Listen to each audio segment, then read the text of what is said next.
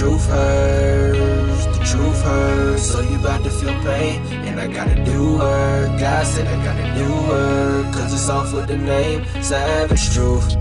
Savage Truth. It's the savage truth, the savage truth.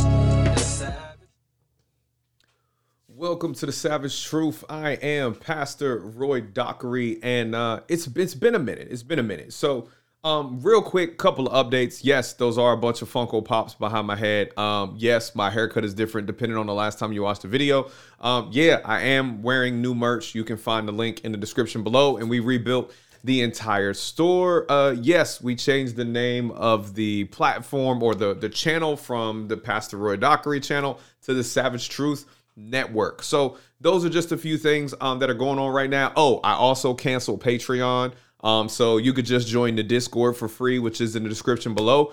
Um, there will be memberships in Discord if you want to support the channel, all of that good stuff. But um, gotta do less so I can do more. And Patreon was too much. Um, and I appreciate everybody that was supporting and it was generating income. We had like 50 plus um, consistent members, but I was not putting content there. Um, and I do not feel right taking money from people, even if it's for support, um, if I'm not leveraging the platform that they're paying the support on. So we're more active on Discord. So instead of, you know, just collecting money from people on Patreon and then trying to push everybody on the Discord, I just shut down the Patreon. Um, yeah, I apologize. My bad. Um, yeah, and then we we got it popping on Discord. So if you were following us on Patreon, if you were thinking about following us on Patreon, join the Discord. It's free. Um, there are ways for you to boost the server, right? There are memberships that we'll be dropping here soon that you can join as well. So, a couple of quick updates from the Savage Truth Network, and you'll get to see the other members of kind of the Savage Truth family on Discord, their videos, their content, um, their feedback, their information, all of that good stuff. All right. So, so, so now we talking to each other. So um, I'm gonna jump in uh, real quick, right? So again, from the Discord, uh, there's a channel in Discord called Ask Pastor Roy, where people kind of get to to come in and just levy, share their their thoughts, their ideas, their concerns, um, and whatnot. So we got one of those for the Savage Truth community um, from from one of the um, from one of the folks in the Savage Truth. So we're going to read the question, right? This is an Ask Pastor Roy question, and then I'm gonna jump into my response. So it was uh, so the question reads wanted to get your opinion about a piece I read where Dr. Michael Heiser talks about people who aren't getting fed in their local congregation, but they have friends there.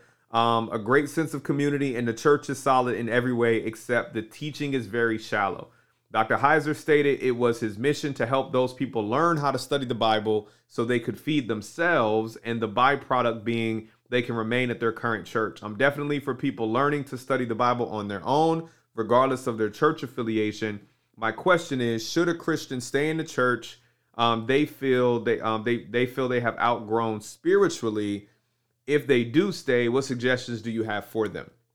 So that that's a lot, right? So basically, I mean, the question is like, should someone stay somewhere where they don't feel like they're being biblically fed, right? Like if they're not being fed in the church, should they remain in that in that congregation?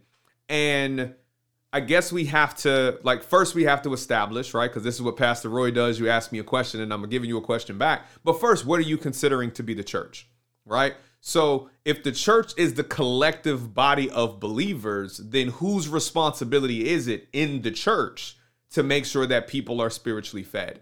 Right? Like is it the is it just the pastor's responsibility or is that because we look at our current church structures like like corporate hierarchies versus the communities that churches are actually intended to be, right? Because the Bible talks about how God gave to the church, right? Teachers, preachers, prophets, evangelists, right? Um, people with the gifts of hospitality. Like all the gifts is what constitutes the church.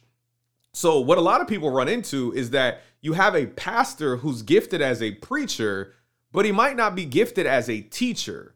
So you want somebody to dive into the Bible with you and Dr. Michael Heiser it, but that's also a reason why a lot of the teachers that you all seem to have such an affinity for on YouTube and um, and all of the biblical scholars, they're not pastors, right? Because they don't have the patience for the equipping in, of the saints because they can't deal with the personalities, the issues, the, the the the drama. It's very hard to find all of those qualities in an individual somebody who can be your psychologist and your counselor and your and your and your bible study theologian right? Like a lot of times people who are more um, who are more lean towards teaching sometimes don't have the gifts necessary to be as pastoral in their care which is why also like you have a like groups of elders and deacons and pastoral staff so that you have all of those gifts represented.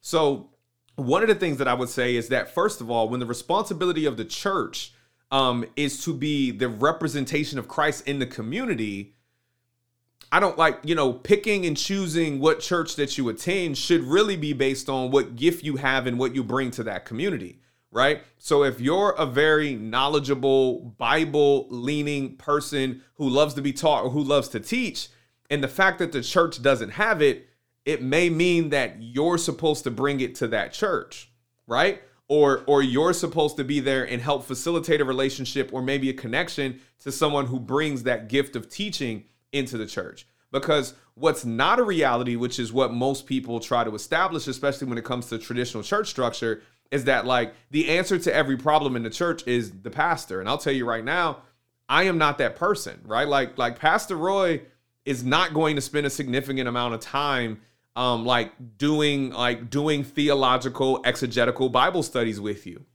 Not because I can't, but like that's not that's not where I operate best in my gifting, right? I operate best in my gifting in equipping people. That's why I lead leaders for a living, right? Like that's how God made me. So I know other people who are who are excellent Bible teachers but are not really good at developing leaders. So like should I take my time and try to be as effective as a Bible teacher as them or should they teach the Bible and I'll develop the leaders because we're one bodily fitly joined together based on the differences in the skill sets that we have right? So what we have to understand is the point of the church is right. We're supposed to be the body collectively coming together. So when we see a gap, that doesn't necessarily mean that the church is failing. That means the church is missing a person, right? The church is missing a gift. So it may not be an oversight. It's not an intentional, you know, like we're not trying to feed you. It just may be a gift that maybe the person in leadership does not have. But also the question is, are you only looking for that one person to be supporting you? Like, are there other people within the church? Are there small groups within the church? Are there women's groups within the church? Are there men's groups in the church? Other dynamics within the church where people are doing teaching, but if you're expecting to be taught on Sunday, that's not what it's for.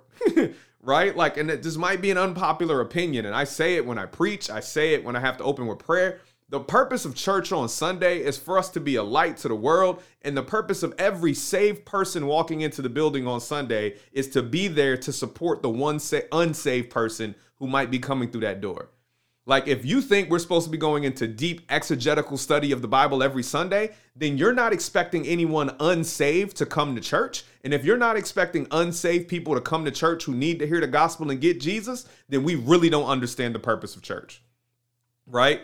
The way that we come together, the way that we love one another is what makes people want to be saved, right? Because the the the, the scriptures, the word of God is foolishness to those who don't believe. So if an unbeliever walked into your church and you're doing an exegetical study of the book of Genesis, like they're they're just gonna walk away. Like we're we're not even digging into the gospel. Like we're just studying the Bible on Sunday. Like study the Bible on on on Monday. Like, but when you come together, right? The point is to be coming together to show people what biblical community looks like, to show people what the worship of God looks like, to show people what the love of God looks like right? And just because we already have that, that doesn't mean that's something that we shouldn't want repeated every Sunday for the whoever it is that walks in that doesn't have that so they could see it, they can feel it and want to experience it. So one, it's what is the responsibility of the church? Then it's what is the responsibility of the pastor? Every pastor is not gifted in the same way.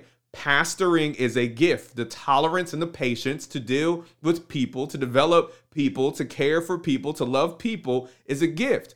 Everybody who teaches should not be a pastor. Everybody who preaches should not be a pastor, right? But since we've made pastor an occupation instead of a, a gifting or a calling, there are a lot of teachers who are functioning as pastors.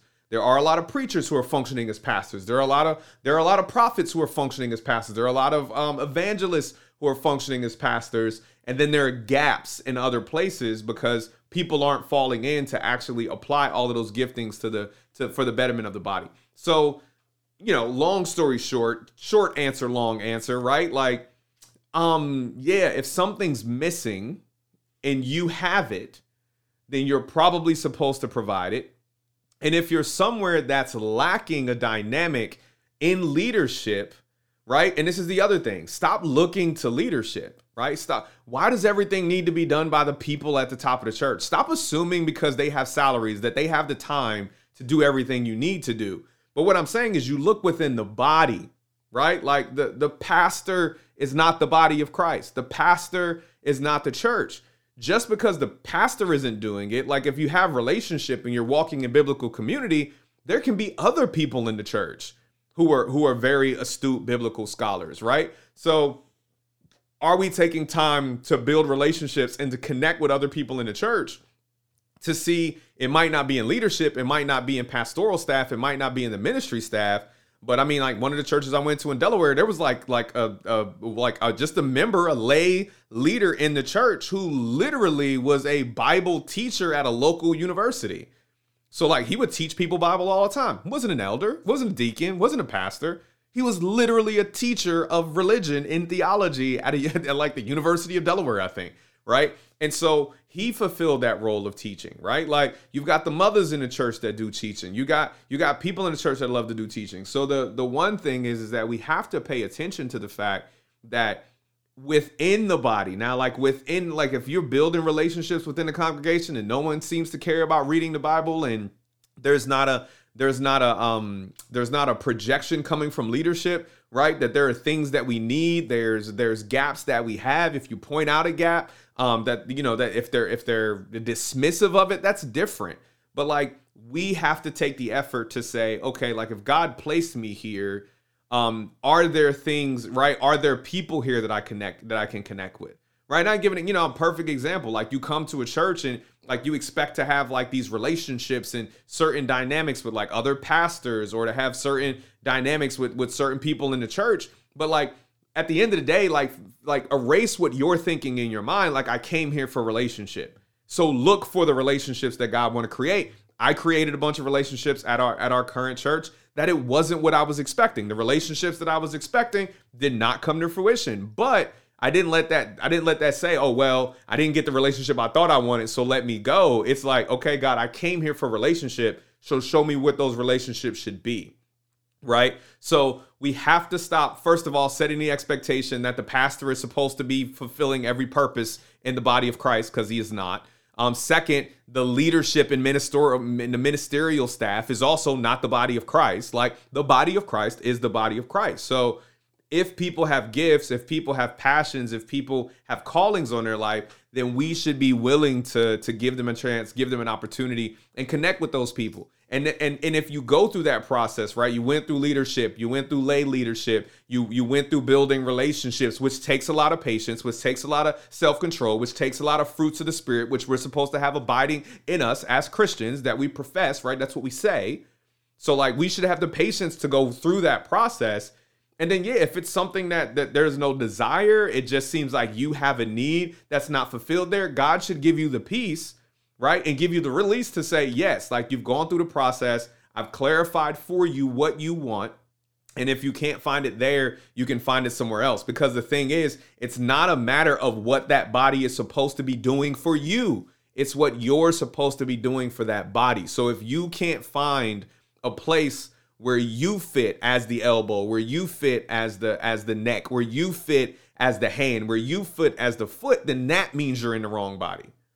Right? Because you can't find a place where you fit. That's different than standing somewhere and saying, I'm a hand, where's the wrist?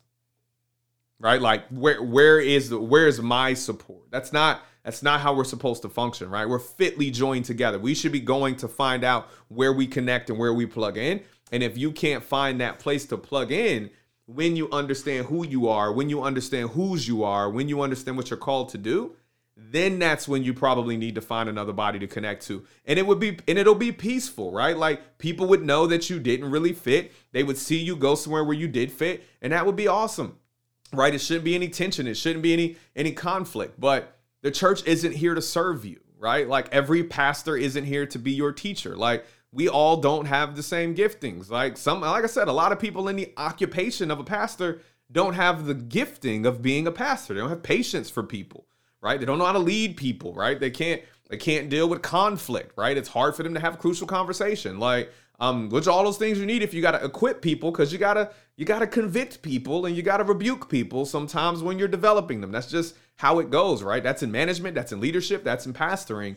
Um, you got to have some difficult conversations. So that would be my my answer to the question. And yes, that was one question, and that is 15 minute video because this Pastor Roy, and that's how things go. But um, that is the answer to the question uh, for the Discord community. So if you're not in the Discord community, join it, right? Like instead of commenting on YouTube, because I'm probably not going to respond, I'm busy, got things to do. Love y'all. Might hit you with a like every now and again. Um, but got a lot of stuff to do. So um, so yeah, but I try to, you know, narrow my focus and be able to and be able to do few things well. So with that, Discord, Discord, Discord, Discord. I can't say it enough. Discord, right? If you want to talk to, to, to the Savage Truth Network, if you want to talk to Pastor Roy, Discord. Other than that, you might catch me on LinkedIn. I'm not on any other social media. So less is more.